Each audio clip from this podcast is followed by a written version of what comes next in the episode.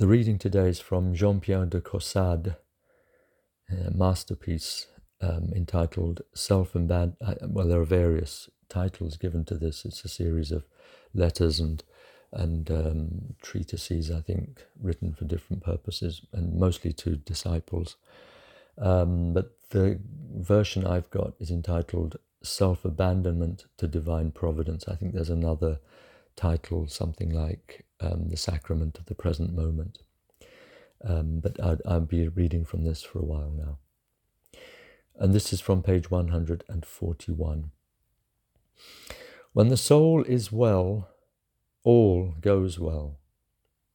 For what comes from God, that is, the share his action takes in the work, corresponds to the precise degree of the soul's fidelity.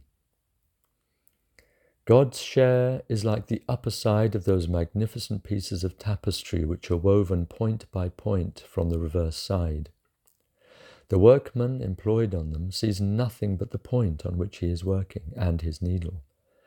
And these points successively filled make up those magnificent figures, which only appear when, at the completion of all the parts, the right side is displayed, although during the time of the work, all this marvelous beauty is in obscurity.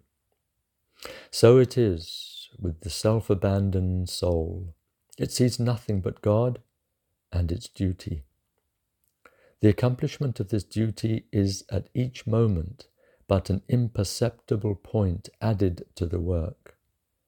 And yet it is with these points that God works his wonders, of which we have now and then a presentiment in the time of our pilgrimage, but which will only be known in the great day of eternity. It's an extraordinary, extraordinary insight. And it actually reminds me of uh, something that Dr. Lings wrote in uh, The Secret of Shakespeare about the two sides of the, the tapestry.